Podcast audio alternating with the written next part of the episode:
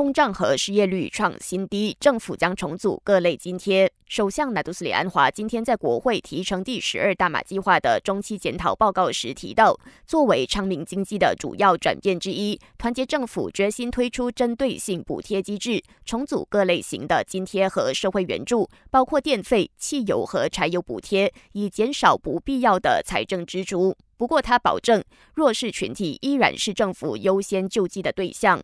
随着我国迈入后疫情时代，国内经济已逐步复苏。也是财政部长的安华表示，我国的失业率在今年下半年已经降低至百分之三点五，而七月份的通货膨胀率也降低到百分之二，是近两年来的最低纪录。不过，十五到二十四岁的青年失业率在今年第二季度达到百分之十点七，情况令人担忧。因此，政府接下来将推介强化青年经济国家计划，专注为失业和涉及非正式职业领域的青年提升他们的就业能力。而为了保障本地人的工作机会，减少对外劳的依赖，安华透露，政府将在近期内实行不同阶段的外劳人头税。另外，经济部长拉菲兹表示，为了增加税收，政府不排除重启废除了五年的消费税 GST，但目前还是会优先扩大现有的税收基础。同时，预计明年落实资本利得税 （Capital Gains Tax），详情会由安华来宣布。